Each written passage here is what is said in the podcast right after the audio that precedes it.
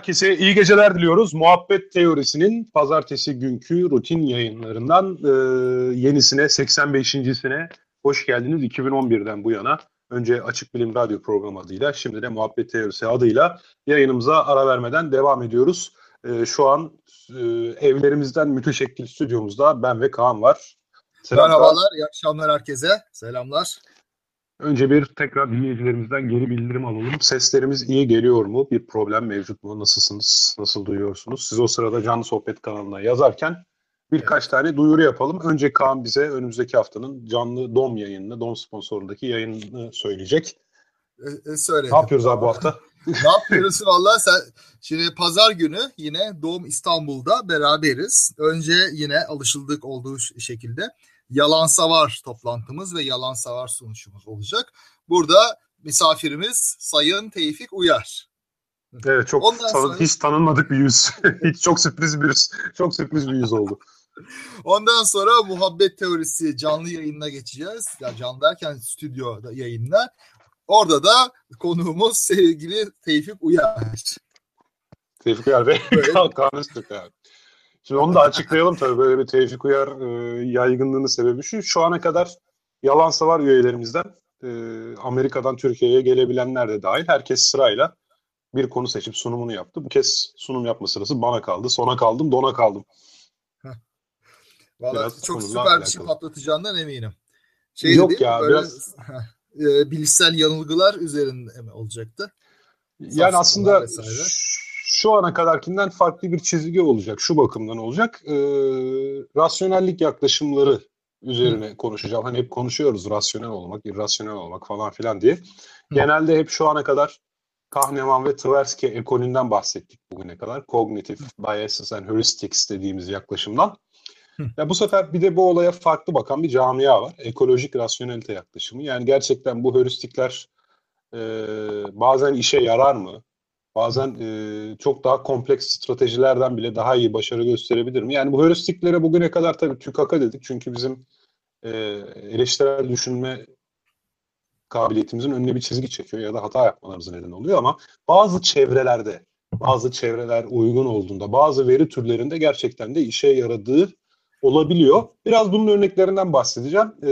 Hani hemen hepsine kötüdür. Mutlaka kognitif biasler, bu bilişsel yanlılıklar bizi doğrudan ayırır mı? Gerçekten her zaman bu böyle midir?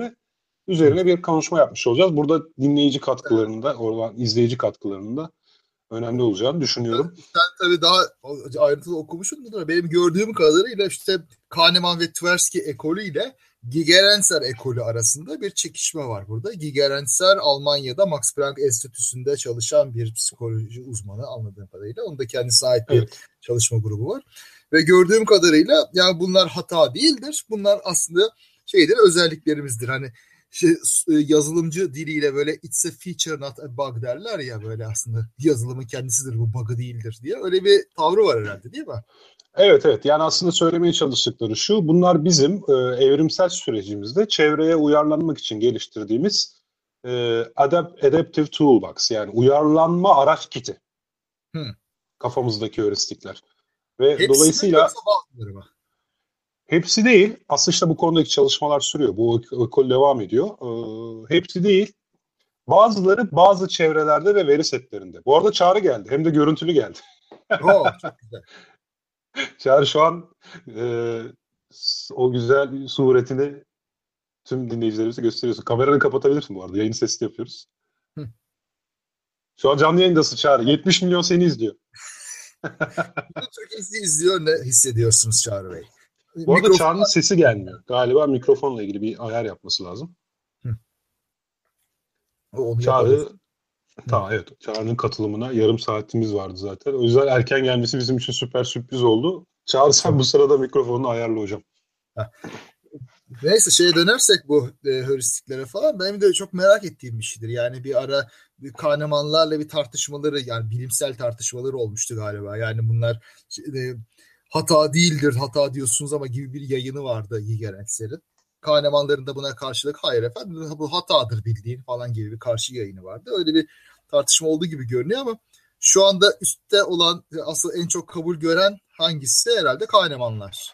onlarınki. Yani belki evet kabul gören demek doğru olmaz. Çünkü hiç kimse sonuçta bazı heuristiklerin bazı durumlarda işe yaradığına yönelik somut bulguları reddetmez. Belki tabii şimdi Gigerenzer duymasın ama hani biraz da böyle bunu karşıymış gibi lanse etmek daha şey olarak hani pazarlanabilir olması açısından daha iyi gibi sanki. Ha diyorsun. Tamam. Böyle tercih edilmiştir. Ya şimdi tam genel bir ilke belirleyebiliriz psikolojide. Yani sonuçta psikolojide genel bir ilke belirlersin ama birileri çıkıp ya bak şu durumlarda uymuyor. Bu bunun istisnası diyebilirsin. Ya da istersen bunu Herbert Simon'ın zamanında klasik rasyonelite yaklaşımına karşı çıktı. Sınırlı rasyonellik dedi. Ama işte Kahnemanlar bunu aldı, bunu yola götürdü ama bu doğru değildir. Bak bizimki doğrudur şeklinde sunarsan daha farklı olur yani. Tabii. Valla haliyle tabii elinde bitmemiş bir resim varsa ve birleştirilecek noktalar varsa herkes onun farklı bir şekilde birleştirip değişik resimler elde edebilir. İşte zamanla veri biriktikçe, anlayış biraz daha arttıkça muhakkak o da daha düzelecek, daha iyi bir hale gelecek. Bekleyeceğiz bakalım. Evet, geliyor mu şimdi detayları ses? Bu pazar. Hah, Çağrı geliyor, süper. Hoş geldin Çağrı. Hoş bulduk, ne haber? Hoş geldin. Sağ olsun, senden ne haber? İyilik. Nobel ödülü aldık, mutluyuz. O ne güzel. Kendim almış gibi mutluyum. Abi şimdi ben de söyle, dinleyicilerimize şöyle açıklayayım. Dinleyicilerimizi meyve sineği deyince akıllarına ne geliyor bilmiyorum ama biz meyve sineği dedik mi aklımıza Çağrı Yalgın geliyor, tamam mı? Elimizin sinek terbiyecisi. Evet. Ailemizin meyve sineği uzmanı olarak şimdi sen bugün tabii bir tweet paylaştın. Meyve sineği üzerinde yapılan bir çalışmayla Nobel ödülü alındı diye. Şimdi daha önce biz seninle meyve sinekleri üzerinde tam bir bölüm muhabbet teorisi yaptık zaten. Öyle merak eden dinleyicilerimiz. 2 bölüm müydü hatta evet, ya? Evet. Başka bölümde de konuştuk hatta biz onu. Abi mütemadiyen konuşuyoruz. Belki Yalan Savar'la da karışmış olabilir. Ha, neyse artık. Neyse önemli değil. Sonuçta bir daha da yaparız. Bu evet, mesele. Bugünkü zaten hem meyve sineği, bugün verilen araştırmacılar meyve sineğiyle yaptılar o araştırmaları, hem de onların hani babası sayılabilecek kişi meyve sineğiyle yaptı bu araştırma. Yani bu biyolojik saatin altında yatan genler ilk olarak sirke sineklerinde veya meyve sinekleri aynı şey. Onlar da keşfedildi. Dolayısıyla yani gerçekten Drosophila yani sirke sineği camiası için çok gururlu bir gün bu bugün. Peki o zaman peki Çağrı. Buyur tabii. Drosophila'da bu mekanizmanın keşfedilmesinin bizimle ilgisine yani aynı şey olduğunu nereden biliyoruz? Bize de böyle genişletilebileceğini nereden biliyoruz? Bir kere aynı gen insanda da var. Farede de var. Hatta sadece aynı gen değil. Aynı bütün mekanizma insanda da var. Evet. Yani bu sadece bir gen değil. Bu hani bir mekanizma, bir yolak. Daha doğrusu öyle tabir ediliyor Türkçe'de.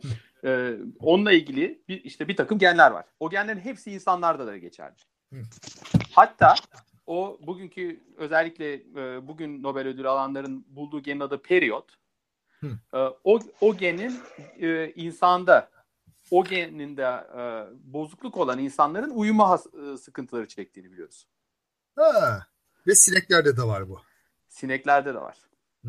Peki şimdi herhalde bilmeyen tek benim bunu ama yolak nedir şimdi böyle yolak dediğinde ne anlamamız lazım? Yolak yani dediğin zaman yani ben şimdi yolak dedim birileri çıkıp ona yolak denmez de diyebilir. Belki de öyledir ama benim aklımda kaldığı kadarıyla Türkçesi bu. Veya işte İngilizcesi pathway. Veya pathway Amerikan olursa. Neyse yani bu tek bir genden ibaret bir şey değil. Bir gen var. O genle başka genlerin etkileşimleri var. O genler tabii ki hani kapalı bir kutuda değiller. Onlar sürekli olarak dış dünyayla yani dış başka genlerle etkileşim içindeler. Başka yuvalaklarla, başka işte fizyolojik olaylarla ilgili bağlantılı genlerle bağlantı içindeler. Ve dolayısıyla bunu tek olarak izole etmek mümkün değil. Bir örnek vermek gerekirse bizim işte buna sirkadiyen ritim deniyor. Yani yaklaşık bir gün. Aslında kendi haline bıraksan bizim 24 saatlik günümüze kıyasla bu yavaş yavaş kayar. Çünkü 24 saatten biraz daha az aslında. Ama bizim bir de gözümüzde hücreler var ve bu gözümüzdeki hücreler normal görme hücrelerinin dışında, hani o şeyler vardır ya, koni hücreleri, çubuk hücreleri, neydi onların adı? Rod ve kon.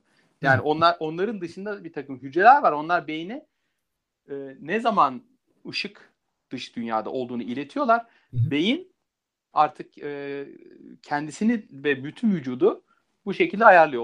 Ona da değinebilirim daha geniş dinlemek isterseniz. Çünkü çok bizim hayatımızla ilgili çok önemli etkileri var. Bizim uykumuz, günlük etkinliğimizi falan çok etkiliyor bütün bunlar. İsteriz dinlemek ya. İsteriz yani, evet abi, yani sabaha kadar yolu var ama, ya. Ama asıl şey yani bu şeyin, bu Periyotkin'in nasıl keşfedildiğini anlatmak isterim. Çünkü çok çok enteresan bir şey bu. Ama ben öncelikle sana bir şey sormak istiyorum. Sor. Yani dinleyiciler açısından da faydalı olması açısından ve tabii ki ben de şey. Öncelikle şu biyolojik saat dediğimiz olguyu bir tanımlarsak çok daha iyi olur. Biyolojik saat bizim her bir hücremizin içerisinde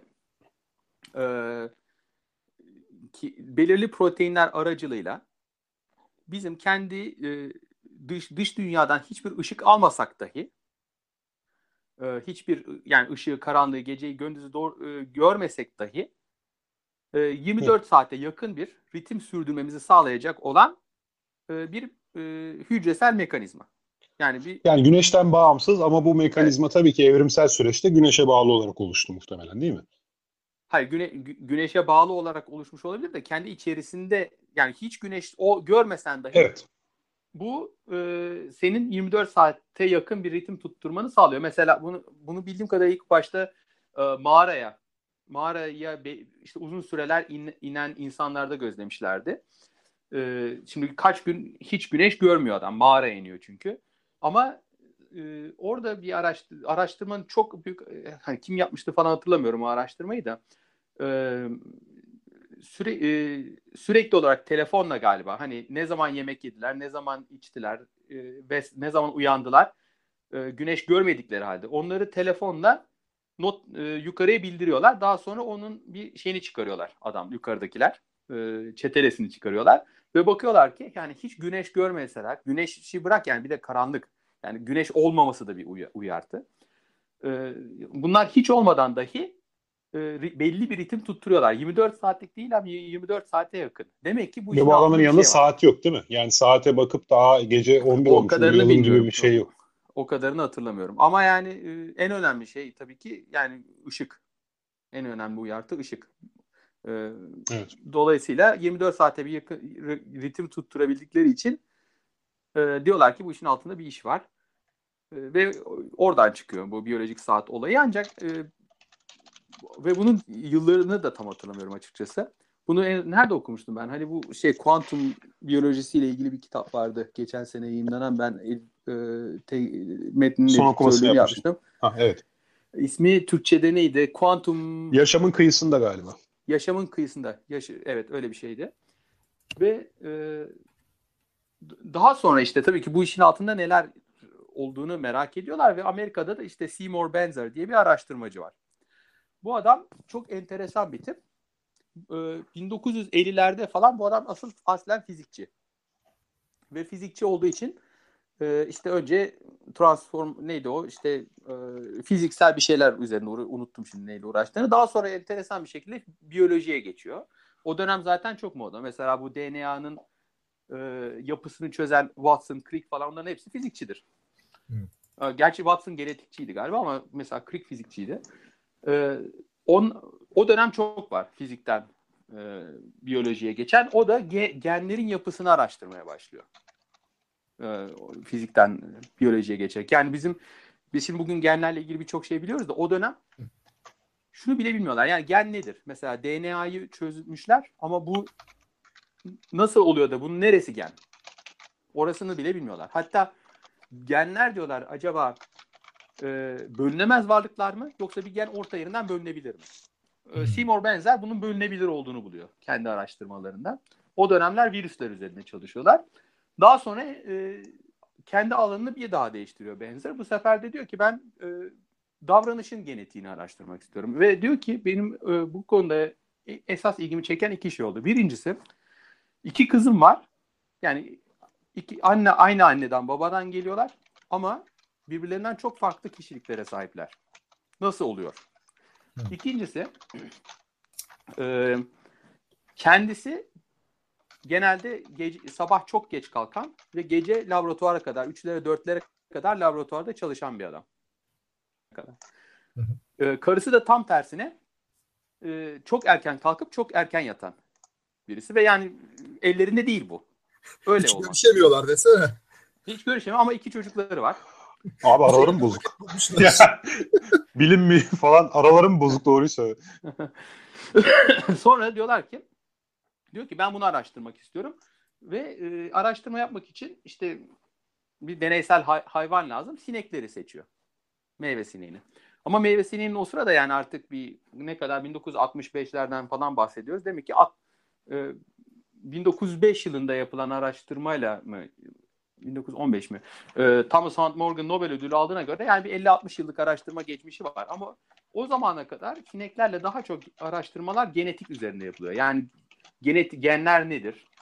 Genetiğin kendisini, kalıtımın kendisini incelemeye çalışıyorlar. Ama diyor ki hayır ben bunun genetiğini bir model olarak kullanmak istiyorum diyor Benzer. Şey yapmak istemiyorum. Genetiğin kendisini çalışmak istemiyorum ama genetiği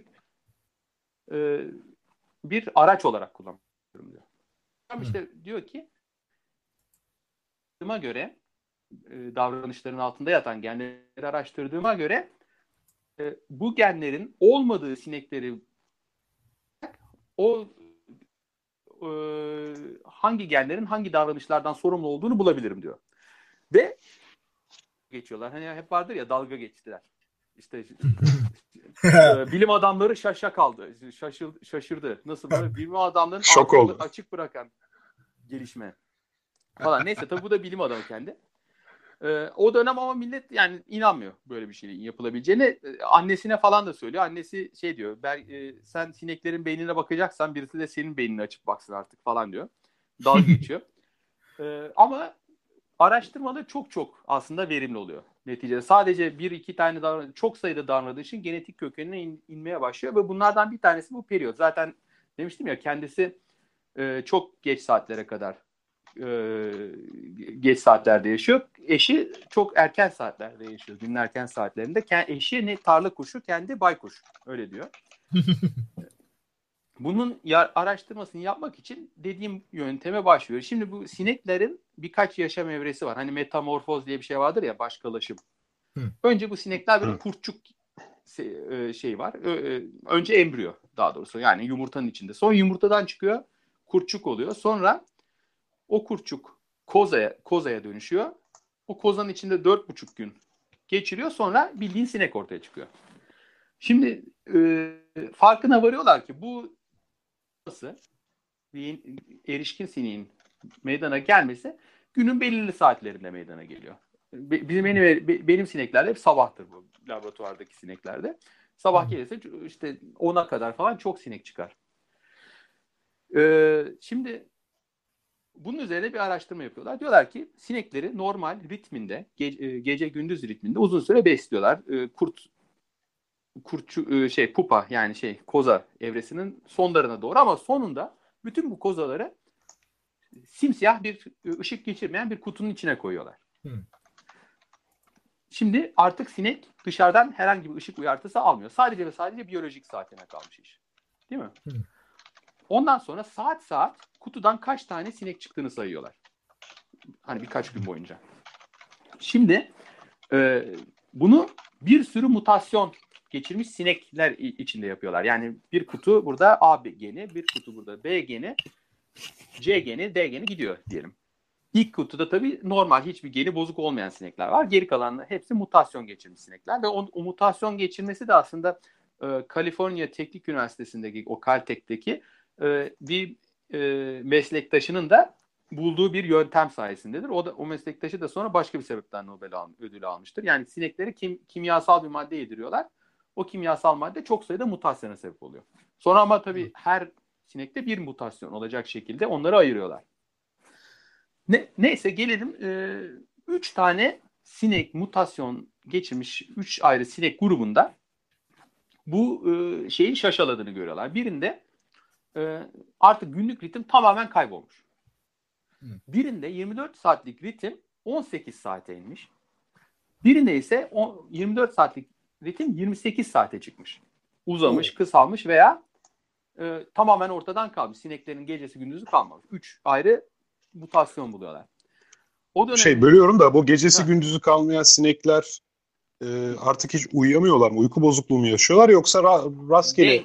Rastgele olmuş. Yani o grafiği çizdikleri zaman hani kutudan kaç sinek çıkıyor dedim ya.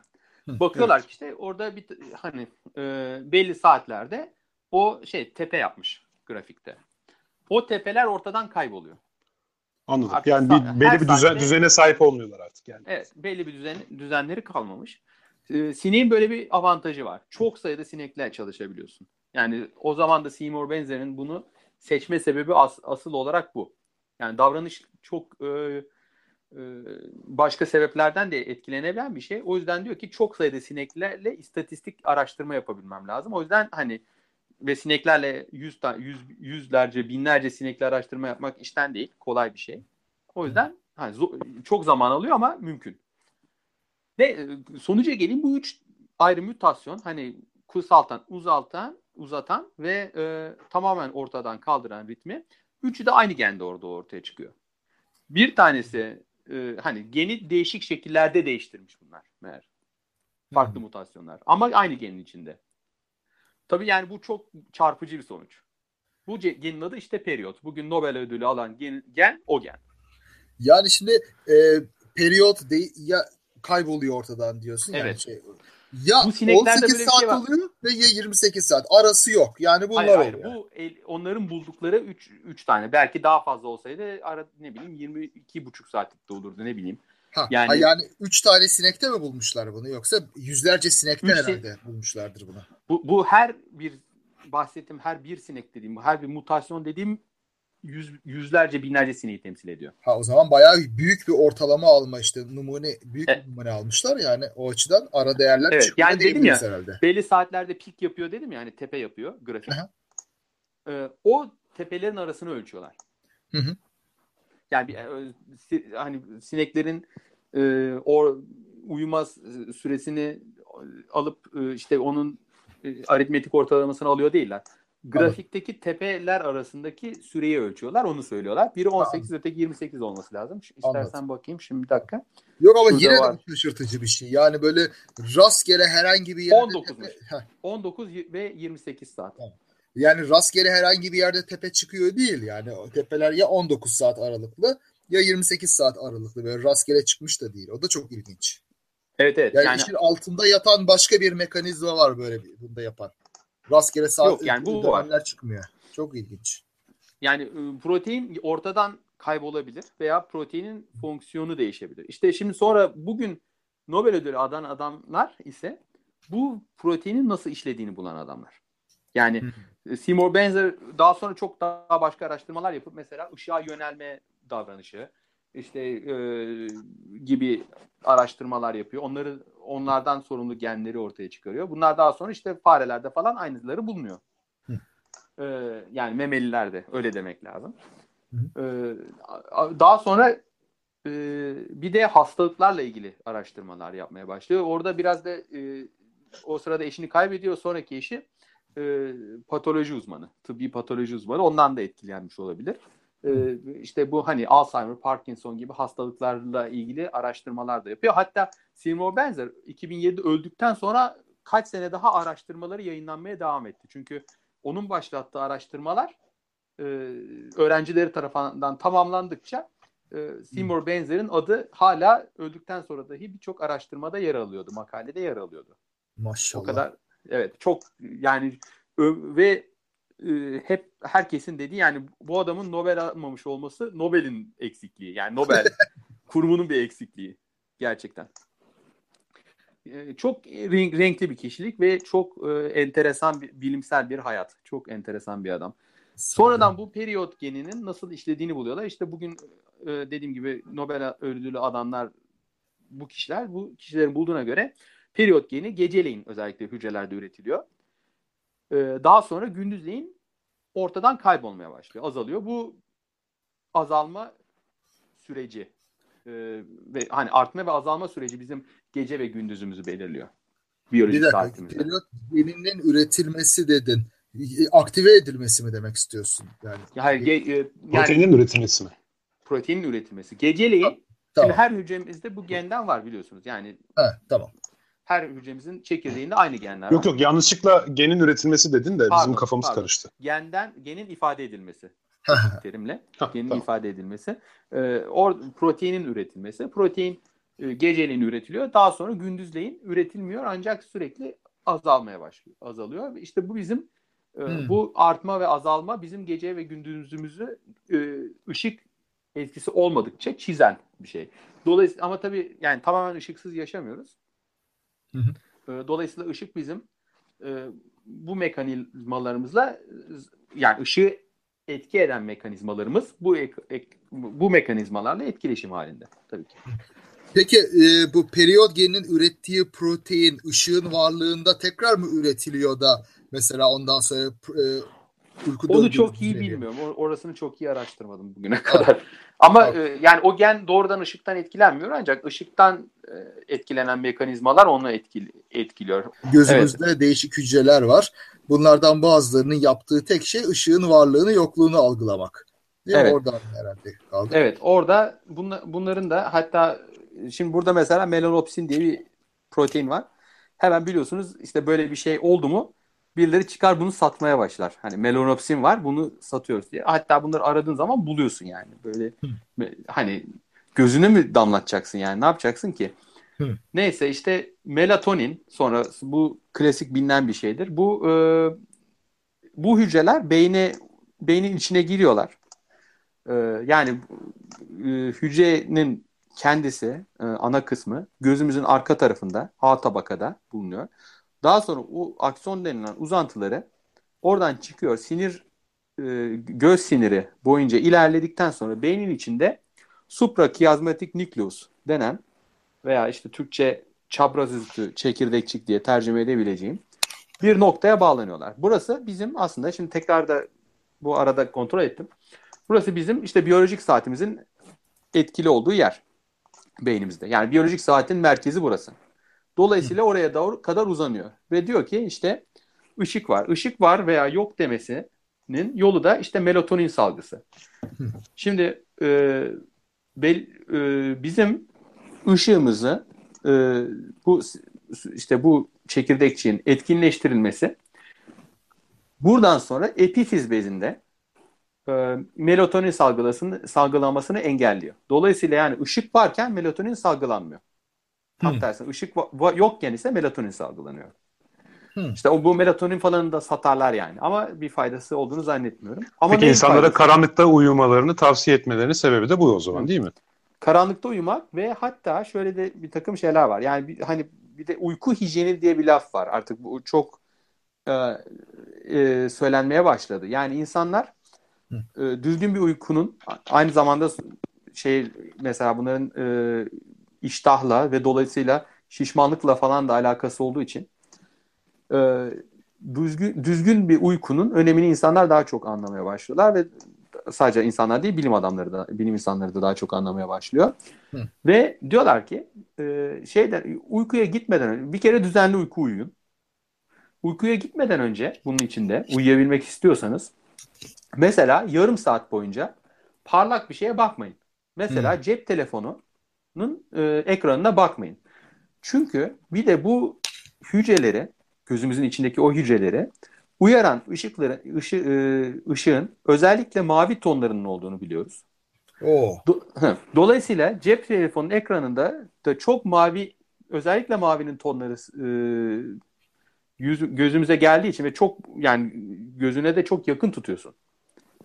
Dolayısıyla çok kolaylıkla uykunu azaltabilecek, kaçırabilecek şeyler. Neden? Çünkü işte bu nöronları uyardığı için de senin uyumanı sağlayacak melatonin birikmesinin önüne geçiyor. Çok araya girebilir miyim? Cep telefonunda mavi ışık filtresi diye bir şey vardı. Böyle ekranı biraz saran. Bu işe yarıyormuş meğerse. Şimdi öğrenmiş oldum. Evet, aynen. Ben de Twilight diye bir uygulama indirdim. Reklam gibi de oluyor gerçi ama olsun. Rütük izlemiyor bizi. Twilight diye bir uygulama indirdim. Telefonda da var öyle bir şey. Ama ben size en etkili yöntemi söyleyeyim. Ben cep telefonunu yatak odasının dışında bırakıyorum. Bir. İkincisi... evet ya. Peki. İkincisi mesela gidiyor, yani çok ilkel bir yöntem ama işe yarıyor. Sonra diyelim ki gidiyorsun, tuvalete gidiyorsun değil mi? Mesela yatmadan önce dişini fırçalayacaksın falan. Bunları yarım saat önceden falan yap. Çünkü ayna yukarıdan gelen ışığı tamamen gözüne fışkırtıyor. Yani çok parlak. Hatta öyle bir fikirleri olan falan vardı. Mesela yatmadan önce özellikle akşamleyin çoğunlukla kırmızı tonlarını kullanacak olan bir banyo aynası. Böyle bir fikir vardı hatırladığım kadarıyla. Birileri yapmayı düşünüyordu. Bilmiyorum sonra yaptılar mı. Aksine de sabahleyin mavi. Çünkü uyanmanı sağlayacak. Şöyle şeyler var. Şimdi bu bizim Finlandiya için çok çok geçerli bunlar. Ben, daha önce söylemedik değil mi? Ben Finlandiya'da oturuyorum. Finlandiya'da tabii ki özellikle kışın sabahleyin bu Helsinki'de 8-9 civarı doğuyor da güneş. Mesela ben daha önce Kuopio şehrindeydim. Buradan 450 kilometre kuzeyde.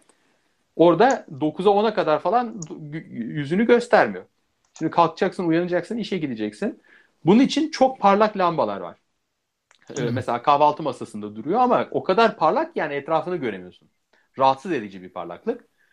Onun için bir süre önce bir firma bu araştırmalardan yola çıkarak mavi ışıklı alanını yaptı. Yani çok parlak gözünü rahatsız edecek kadar değil, yeteri kadar mavi ışık. Tam hani senin hücrelerini uyaracak kadar dalga boyunda ışık veriyor. Alo? Evet. Buradayız. Diliniz tutuldu yani bir anda bu teknolojik gelişme karşısında. Vallahi müthiş bir şey. Öyle böyle değil. Ben hala telefonu yatak odası dışında tutma olayını düşünüyorum abi. Abi bana ulaşamıyorsunuz işte 9'dan sonra bundan. Ben 9'da kenara koyuyorum genelde. Şu an aslında ben çoktan yatmışımdır yani. Bu program için özellikle. Abi şimdi bu hayat tarzını tüm dinleyicilerimize öneremeyeceğimize göre biz dinleyicilerimize yine de Twilight gibi uygulamaları veya sohbet programında birisi yazmış. Telefon için yaptım, bilgisayar için yapmak hiç aklıma gelmemişti de bilgisayardaki mavi ışığı filtrelemek için de Flux programı başarılıdır demiş. Bugün deneyeceğim. Abi bence belli bir saat yani uykuyu düzenlemekte belli saatlere koymakta. Ondan sonra onun yarım saat öncesinde telefonu bir kenara bırakmakta çok büyük bir hani zorluk var mı? Yok yani uyumadan önce yarım saatte bilgisayara bakmayı ver, kitap oku ya. Benimki ya hadi Kaan yaşlı. Bak Kaan yaşlı. Tamam mı? Kaan şimdi bunda bir şey yok diyecek tabii. Ya dünkü çocuk konuşma sen ya. Sen şimdi Kaan'la benim aramdaki bir noktadasın. Ama sen de çoluklu çocuklu adamsın tabii yani. Belli bir saatten sonra aile düzeni falan filan. Ya zaten çocukları yatırdıktan sonra... Abi dinleyicilerimizin 20'li yaşlarda olduğunu, hatta bazı dinleyicilerimizin böyle teenager olduğunu düşünerek tavsiyeler verin. Ya arkadaşım gençsin diye geç yatmak zorunda mısın? Herkesin bak ritmi farklı. Erken yatan yatsın. Neyse o aramızdaki baykuşlara sesleniyorum. Yani evet, bence hani erken yatın demiyorum da yani belli bir uyku ritmi tutturup ona göre gitmeye çaba sarf edin yani ve şu saatte uyuyacaksanız da o saat ona göre cep telefonunu bir kenara koyun yani ne de olsa kitap da var veya işte kitabı illa e-kitap okuyacağım falan diyorsanız hani şeyler var ışıksız olanlar Amazon'un Kindle gibi yapmış oldum. Yok be abi yok. Kindle falan gibi şeyler. Ben faturayı keserim Amazon'a. Onun arkasında yok. Işık yok. Daha rahat diyorlar. Yani bende yok gerçi o an. Normal kitap. Zaten evdeki hani 10 sene önce almış olduğum bir takım kitapları daha bitiremediğim için kitaba falan girmiyorum yani zor. Yani ben kitabı da telefondan okuyorum. Bir de geceleri yabancı dil çalışıyorum. O yüzden benim için Twilight kurtarıcı oldu. Onur Arpat demiş ki gece 2'den önce yatanlar şimdiden kefen bakmaya başlasın bence ayıptır demiş. Onur selamlar. Ya siz de gece yatmak bilmezsiniz, sabah kalkmak bilmezsiniz be. Tamam, tam bir de baba gibi konuştun şimdi süper oldu ya. İşte. Sen de göreceğiz, sen de baba olunca nasıl dilimden kurtulamayacaksın söyleyeyim. Tamam abi o zaman sen de dede olacaksın. Şimdi farklı şekillerde kurtulamayacaksın sen de benden. Bizim zamanımızda büyüklere saygı vardı efendim, böyle değildi. Evet hocam, peki şimdi biyolojik ritmi ve gözümüzdeki bu mekanizmayı anladık. Tam olarak bu tıp ya da yani arada başka ekleyeceğin şey yoksa diye diyorum Çağrı. Hani buradan tıp gibi. Zaten ödülüne doğru eriş şey yaparsak, uzanırsak yani. Buradaki ödüle layık bulunan şey olarak tam olarak ne yani? Tam olarak bu metnin, bu genin kendisi değil. Çünkü zaten biliyorsunuz öldükten sonra verilmiyor Nobel ödülü. Dolayısıyla Seymour Benzer'e zaten verilmeyecekti.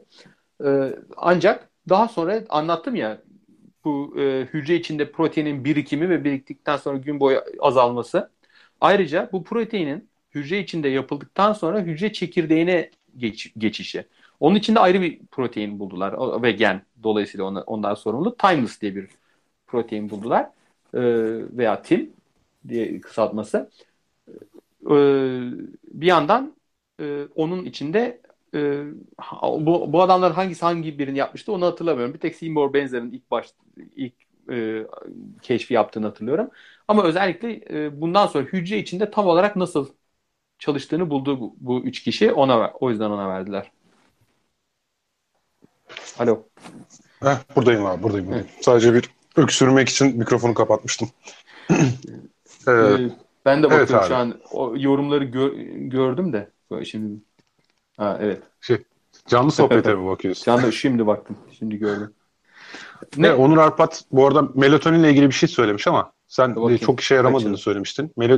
Melatonin epey işe yarayan bir şey. Özellikle de gece nöbeti tutanlarda uyku düzenini yeniden sağlamak için ilaç olarak kullanılıyor. Gece nöbeti. Gece gündüz ritmini yeniden sağlamada işe yarıyor demiş. Diyorlar, kendim denemedim demiş. Yani Onur Arpat gece nöbeti tutmak için kendi kabiliyetlerini kullanıyor. Evet, tamam.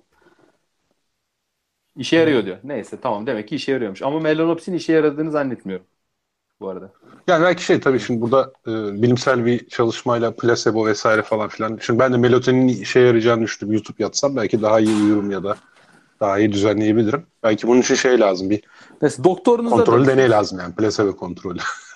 Sen de doktorsun abi, Onur da doktor. Kim kime danışacak şimdi? Genel geçer bir şey söylemek başka, hasta görüp onu özel bir şey söylemek başka yani neticede. Ben sinek doktoruyum zaten ya, 10 senedir sinek bakıyorum abi. Sineğimiz hastalanırsa sana getiriyoruz yani. Getiriyorsun. Bizim çocuklar bazen söylüyor da. Çünkü bizim çocuklar, benim şimdi onların hani ne biçim meslek bu gibi bir kavram olmadığı için benim çocuklara rahatlıkla söyleyebiliyorum ben sinek besliyorum bütün gün diye. Sonra beni istemedikleri zaman baba gitsin sineklere yemek versin falan diyorlar. Peki abi, şimdi daha önce Güven Güzel Dere Açık Bilinç programında zaman algısı ile ilgili bir seri yapmıştı. Hiç sen onu dinledin mi bilmiyorum. Maalesef dinleyemedim. Peki mesela gün içerisindeki zaman algımızla bu bahsi geçen düzenleyen genlerin bir ilgisi var mı? Şunu sormaya çalışıyorum. Şimdi Güven Güzel Dere'nin programından aktararak söyleyeceğim. Yani oradaki soru da buydu. Şimdi mesela bu program iyi kötü kaç dakika önce başladı. Hiç saate bakmasak bile belli bir başarı şansıyla tahmin edebiliriz. Hı. Yani en azından size 45 dakika oldu dersen itiraz etmezsiniz ama 3 saattir bu programı yapıyoruz dersen hiç saate bakmasanız bile. Hı. Buna itiraz edersiniz. Yani belli bir yere kadar aslında zamanın ne kadar geçtiğini tahmin etmemizi yarayan bir kabiliyetimiz var. Hı. Hatta insan için bu kabiliyet şöyle eşsizliğe de sahip. İnsan tüm canlılar arasında ritim tutabilen, yani ritme eşitlik edebilen. Ritim tutmanın da özünü şöyle açıklayabiliriz. Yani bir ses dinleyip o iki ses arasındaki zamanı da algılayıp sıradaki vuruşun ne zaman geleceğini önceden tahmin edebilen bir varlık. Mesela maymunlara bunu öğretmeye falan çok çalışıyorlar, beceremiyorlar yani. Papağan vardı bir tane böyle ritim tutan, o ne oldu? Bir tane var ama ondan, bir tane gördüm. Ya o da galiba 8'e kadar mı ne tutabiliyor da 9'da tutamıyordu galiba. Tam sayıları hatırlamıyorum da. Yani onu da zannedersem belli bir süre için. Onu bilmiyorum. Şimdi ben şöyle bir şey görmüştüm. David Eagleman diye bir adam vardı. Onun tabii gariban doktor öğrencisini bir noktadan aşağı atarak sonra saniye saydırıyorlardı. Hani normal yerde saniye ritmi tutuyor. Sonra bir de yani bir noktadan aşağıya düşerken. Sonra aşağıda tutmuşlardır muhtemelen onu da. Doktora öğrencisini atarak. Vay be, bazı doktoralar ne kadar zormuş. Zor yani, zor. Biz masa başında teori yaptık yani. Beterin beteri var. Yani oradan atlarken falan hani zamanın daha hızlı geçtiğini ispatlamışlardı. Yani psikolojik olarak elinde basıyor hani saniye saniye. Oradaki saniye bastıkları arasında daha fazla zaman var. Yani insanda demek ki hani böyle bir durumla karşılaştığı zaman hani düşüyorsun, tehlikeli bir durumdasın falan. O zaman zaman algın değişiyor. Ama nasıl oluyor hiçbir fikrim yok. İlginçmiş. Peki şu da geldi benim aklıma. Yapay olarak böyle ışıklandırmayı değiştirerek bu sirkadiyen ritmi kısaltmak, uzatmak mümkün oluyor mu? Yoksa içerideki diğer sayaç, ışıktan bağımsız sayaç orada devreye girip bunu değiştiriyor mu? Ve belli bir yerde sabitliyor mu? Yani mesela 12 saatlik döngü yapmak mümkün olur mu? İşte senin sürekli olarak gözüne gelen ışık sürekli olarak sirkadiyen ritmini, biyolojik saatini güncelliyor sürekli olarak. Evet. Yani 12 saatlik ritim yapsak adam 8 saat yaşayacak, 4 saat uyuyacak, böyle devam edecek. İçindeki diğer ritim bunu bozmayacak. İçindeki diğer ritim, hayır, içindeki diğer ritme bıraksan zaten 24 saatten daha kısa olduğu için evet, sürekli kayar. Ama 12 saat gündüz, 12 saat gece tam olarak verirsen içindeki ritim de ona göre ayarlanır. Yok, 6 saat yanlış gündüz, anladım. 6 saat gece yapsak mesela gibi. O zaman o kadar da yani, esnek olduğunu zannetmiyorum yani, bilmiyorum ama hani 6 de biraz zor. Ben onu bizim tıp fakültesindeyken bizim acil nöbetleri 12 saat ve 12 saat nöbet, 24 saat halindeydi. Neydi o? Dinlenme. Bir şey mi oldu? Anladım. Yok, bir şey olmadı. Ya, tamam. Yok, yine benim Chrome çöktü ama yani bir şekilde canlı yayına devam edebiliyoruz. Dinleyicilere de sordum. Şu an yayın var. Tamam. Ne anlatıyordum ben ya? Süreler ne kadar kısa. Ben hiç odaklanamıyorum bu arada. Bu teknik sorunla uğraştım. Yani uyku düzenim mahvolmuştu. Onu hatırlıyorum. Yani çünkü 12 saat sonra yani 36 saatlik bir döngüye girmiştik. Ve bu 2 ay mı sürdü? Öyle bir şey. 2 ay herhalde sürmüştü. Acil internlüğü. Yani o dönemde ben hayatımda başka hiçbir şey yapamadığımı hatırlıyorum. O 24 saatte hiçbir şey yapamıyordum. Çünkü bir gece gündüzünde bir geceleyin 12 saat çalışıyorsun, bir gündüzleyin 12 saat çalışıyorsun. Ve 2 ay böyle. Çok etkilemişti bizi. Ama tabii orada yine döngü 24 saat. Yapay olarak mesela değil, bir mağarada yaşarken. Değil yani, uyku döngün değil. Uyuyamıyorsun. Yani şimdi uyuman lazım, uyuyamıyorsun. Yok tabii de yani dışarıdaki ışık döngüsü demek istedim. O yine 24 saat. Işık döngüsü ama hani senin hayatının döngüsü bambaşka oluyor. Tabii. Yani o yüzden çok zor. Mağarada yaşarken giderek kısalması lazım benim hatırladığım kadarıyla. Belli bir ritim olacak. Peki şöyle spekülatif bir soru sorayım. Yani öyle bir gezegene gitsek ki şu an orada 15 saat olsa bir gün. Evet. Ve güneş yani o gezegenin yıldızını yani güneşi görme süremiz de yani 15 saat içerisinde dönse. İnsan böyle bir şeye uyum sağladığı zaman şimdi ışık da uygun ortam sağlıyor gece gündüz algısına. O zaman mı olur? Yani uyum sağlar mı bilmiyorum. O konuya cevap veremeyeceğim. O kadar. Peki bu uzay istasyonundakiler ne yapıyor? O konuda da anladım. O konuda da bilmiyorum. O kadar ayrıntıyı bilmiyorum. Orada aklıma gelmişken perde kapatmak falan, pencere kapatıp uyutma falan gibi bir şey yapıyorlardır. Aklıma gelmişken bir yani, şey yapayım. Evet. Tamam abi, dur karıştırdık, kakafoni oldu. Ne oldu? Bir kakafoni oldu da pardon. Yani sen devam et, buyur. Yani benim bugüne kadar ki gördüğüm yöntemlerin hepsi insanın saatini mümkün olduğunca etraftaki saate uydurmak yönünde. Yani olması gereken saate uydurmak yönünde. İnsanın saatini kendi içinde tutarlı bir hale getirmeye yönelik bir şey hiç duymadım. Yani başarılı olmadı da mı olmuyor, yoksa denemelerde mi olmuyor bilmiyorum.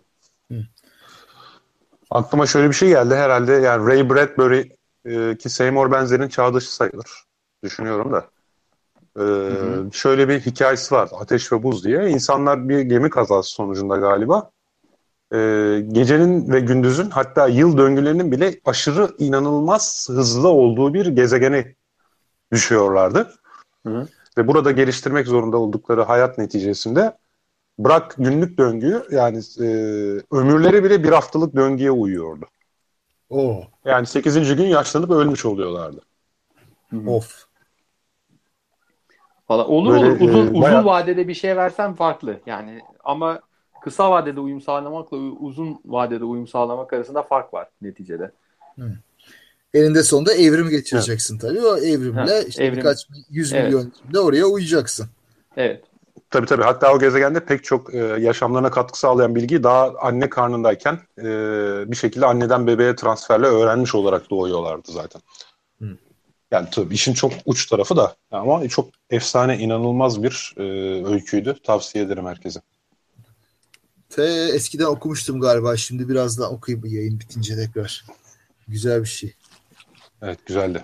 Kitaptan oku abi. Yani tabii. Netice itibariyle ben tabii şimdi yayın falan koptu. Odaklanamadım. Cevap verdiysen kusura bakma da. Hani mesela şu an 3 saat geçti mi, 5 saat geçti mi iyi kötü bir algımız var ya.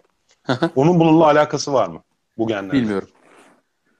Onu daha psikolojik bir mekanizmaya benziyor. Yani nasıl buna göre... Yok genle alakalı olduğunu duydum Güven Güzel Dere'de. Şu an detayları anımsamıyorum da. Hayır, gen, herhangi bir genle alakası vardır da tam olarak bu mekanizmayla alakası var mı bilmiyorum. Çünkü yani zaman ile sirkadyen ritim arasında ne kadar bağlantı var onu bilmiyorum. Yani bu sirkadyen ritim senin gün bazında bir ölçüm yapmanı sağlayan ve hayatını ona uydurmanı sağlayan bir şey. Ama hani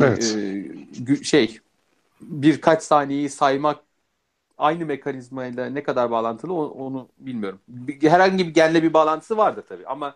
Ya da en azından 3-5 saat geçtiğini fark etmek. Evet, artık yavaş yavaş toparlayalım. Bugün çıkaracağımız kıssadan hisse düzenli uyuyacağız. Yatak odamıza telefon sokacağız falan. Tabii bunlar bir tarafa da. Evet Çağrı, son olarak ne demek istersin? Sineklere ihtimam göstereceğiz.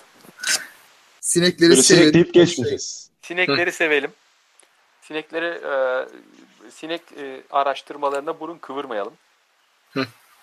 Bu. Tamam. Bu budur. Tamam. Bu tokat. Ormanı koru, yeşili sev, sineği öp. Diyorsun. Diyorum, evet. Tamam, peki. O zaman tekrar son olarak şeyi hatırlatalım. Önümüzdeki pazar DOM'dayız. Yine canlı stüdyo yayınımız olacak. Çağrı, çok teşekkür ederiz geldiğin için, bizleri bilgilendirdiğin için. Taze hemen Nobel Tıp Ödülü neye verilmiş anladık. Çok sağ ol Çağrı. Seni uykundan ettik, kusura bakma. Hemen yatıyorum ya. Tamam. Tamam abi. Peki, sana iyi uykular. Gerçekten çok sevdiğim bir konu olduğu için anlatmak çok keyifli oldu. Dinlemesi de çok keyifliydi, sağ olasın. Eyvallah. Çok teşekkür ederiz dinleyenlerimize de. Herkese iyi geceler diliyoruz. Evet. Haftaya görüşmek üzere. İyi geceler. Daha fazla bilgi edinmek isteyenler Tarihi Osmanlı Mecmuası'nın 3. cüzünün 1912. sayfasına bakabilirler efendim.